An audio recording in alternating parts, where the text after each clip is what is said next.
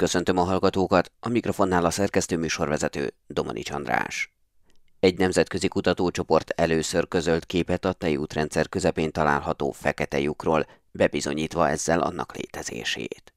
Today we're going to see something really new, exciting, extraordinary at the center of our galaxy for the first time. Valami igazán újat és izgalmasat fogunk ma látni a galaxisunk középpontjából, első alkalommal, kezdte a sajtótájékoztatót Xavier Barkonc, az Európai Déli Obszervatórium főigazgatója, hozzátéve, sokszor közel jártak már hozzá, de az eddig használt teleszkópok nem voltak elég jók, hogy megtalálják, és bár sejtették a létezését, most tudták először vizuálisan is megjeleníteni. This is the first image of the supermassive black hole at the heart of our Milky Way galaxy. Ez az első kép a szupermasszív fekete lyukról a tejútrendszer szívéből. Erről már Sarah Issaun, a Harvard és a Smithsonian Egyetem csillagásza beszélt, hozzátéve évtizedek óta tudják, hogy van ott valami, ami 4 milliószor nagyobb tömegű, mint a mi napunk.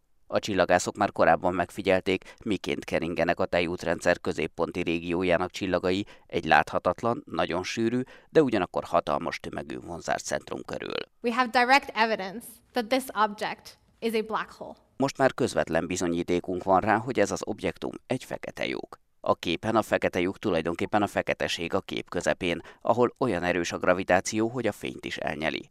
Körülötte a fekete lyuk árnyéka látható, az eltérített fénysugarak gyűrűje. It is really incredible that this prediction from Einstein's theory of general relativity Tényleg hihetetlen, hogy ez a jelenség megfelel Einstein általános relativitás elméletének, mondta a kutató, utalva arra, hogy a fénygyűrű Einstein általános relativitás elméletéből kiszámított és az általuk most mért valódi átmérője egyezik egymással to create a super telescope which has the size of the Earth. A megfigyeléshez egy földméretű távcsövet kellett létrehozni, erről már Thomas Kriegbaum beszélt. It took more than 25 years to optimize this observing technique. Több mint 25 év kellett ahhoz, hogy összehangolják ezt a megfigyelő rendszert, tette hozzá. A felvétel készítéséhez 8 korábban is létező, a Föld különböző tájain található obszervatórium összekapcsolására volt szükség. A kutatásban a világ 80 intézetében több mint 300 tudós vett részt. A tejútrendszer közepén most lefényképezett fekete lyuk nem meglepetés, de lehetőséget ad a különböző fekete lyukak összehasonlítására mondta Kisán László csillagász az Ötvös Lórán kutatási hálózathoz tartozó Csillagászati és Földtudományi Kutatóközpont főigazgatója, a Magyar Tudományos Akadémia rendes tagja. 2017-ben sok-sok rádiócsillagászati mérést végeztek egy földet átívelő rádiótávcső hálózattal, ezt úgy hívják, hogy Event Horizon Telescope, Esemény Horizon Telescope, egy virtuális valami, hiszen gyakorlatilag Európától, Havai szigeteken keresztül a déli pólusig voltak eszközök letéve, amelyeknek a rádiójeleit a tejútrendszer magjának iránya felé irányították. A rádióteleszkópok érzékelték a pontforrásnak tartott Sagittarius A csillagjelzésű objektumnak a sugárzását, és összekombinálva a képeket sikerült fölbontani, hogy a valójában évtizedeken keresztül ténylegesen teljesen pontszerűnek tűnő rádióforrás, az valójában egy ilyen kis fánkszerű gyűrű, ami pontosan annak felel meg, amit elvárunk az általános relativitás elméletnek köszönhetően, egy nagy tömegű, sőt, szuper nagy tömegű fekete lyuk körül sugárzó anyag fényének eltérülése kapcsán. Ugye három évvel ezelőtt, 2019-ben egy több tízmillió fényére levő nagyon nagy tömegű fekete lyuknak a képét, ezt az árnyékát bontották fel az Event Horizon teleszkóppal, akkor mindenki nagyon örült. Az egy több milliárd naptömegű fekete lyuk, 50 millió fényévre, a messzi 87 jelzésű galaxis magjába. Ez itt közelebb van, 27 ezer fényévre tőlünk, a mi saját tejútrendszerünknek.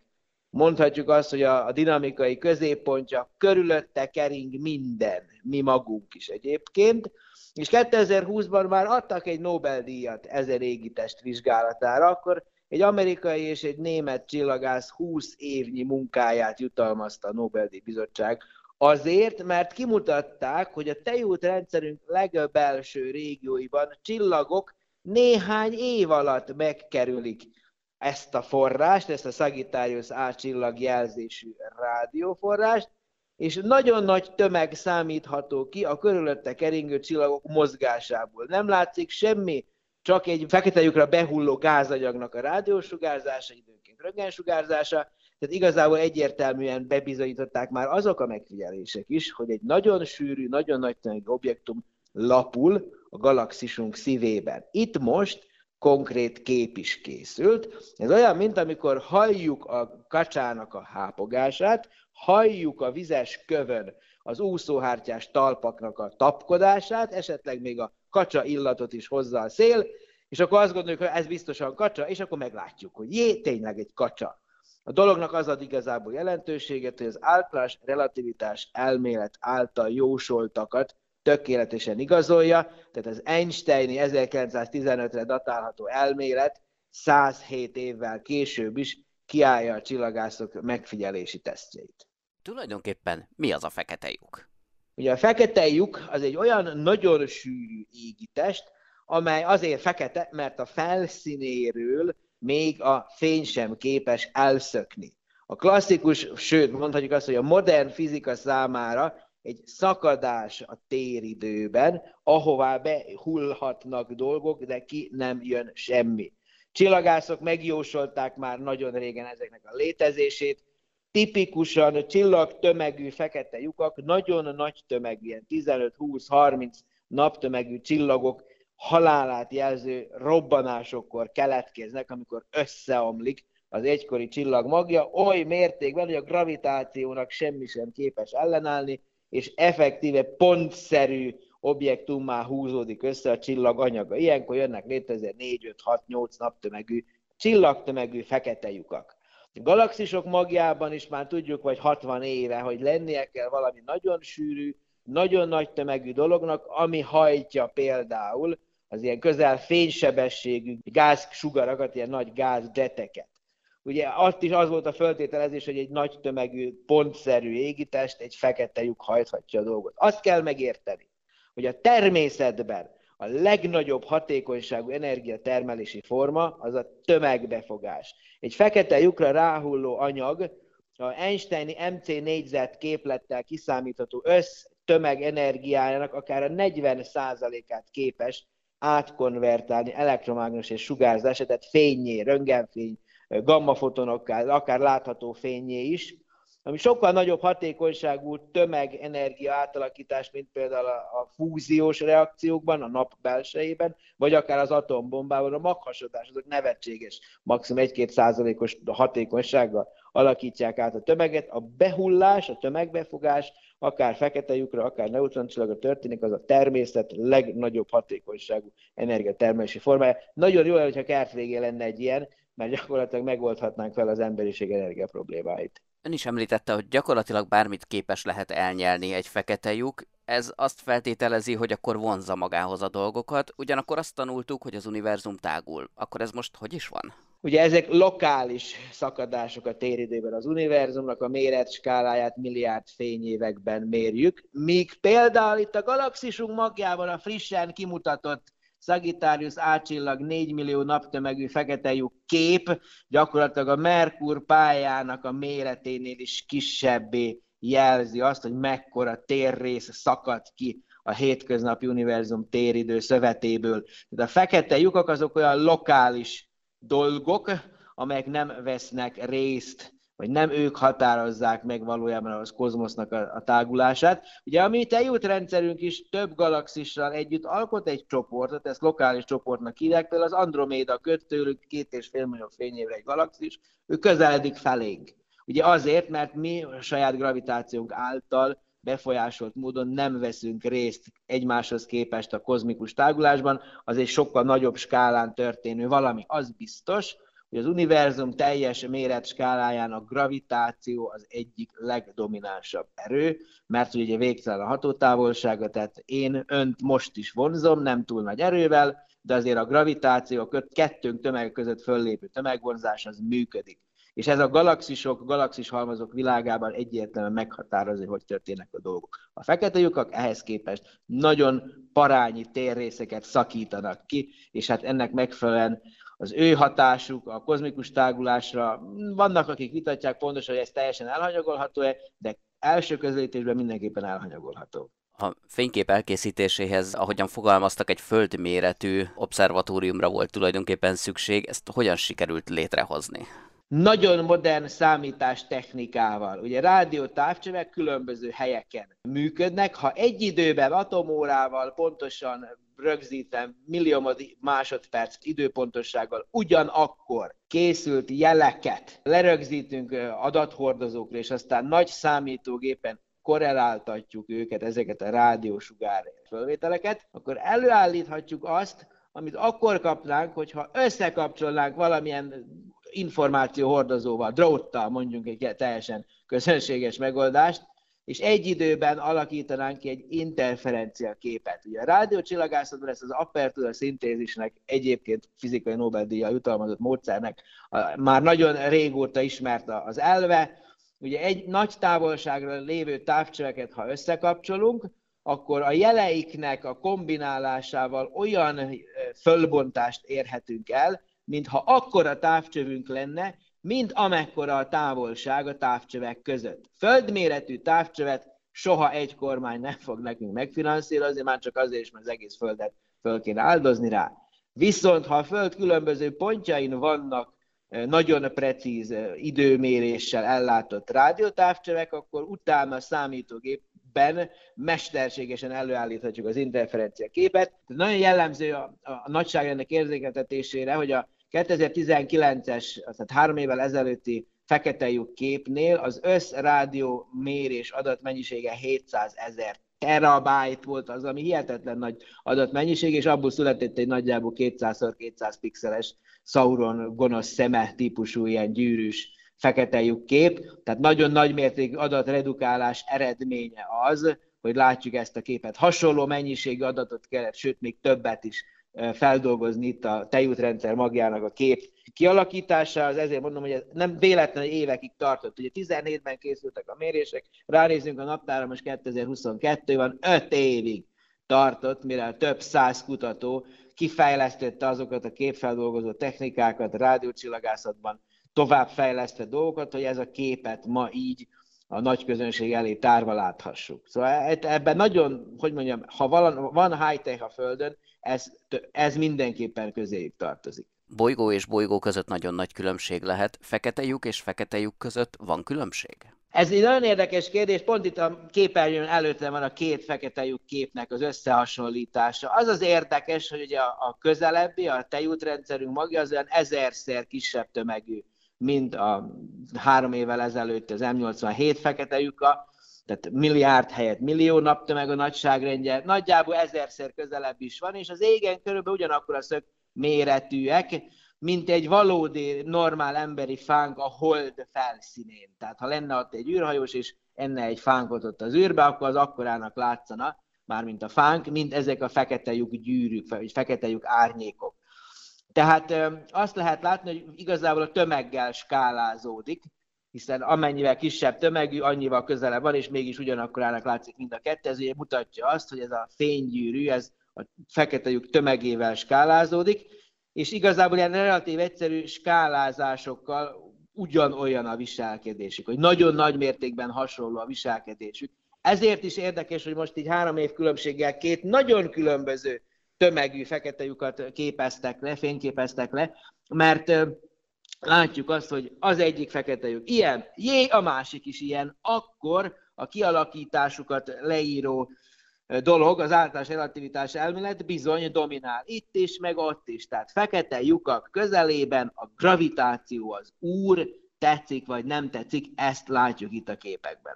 Évek óta sejtettük, vagy tudni véltük, hogy ott van, most már képünk is van róla, hogyan tovább?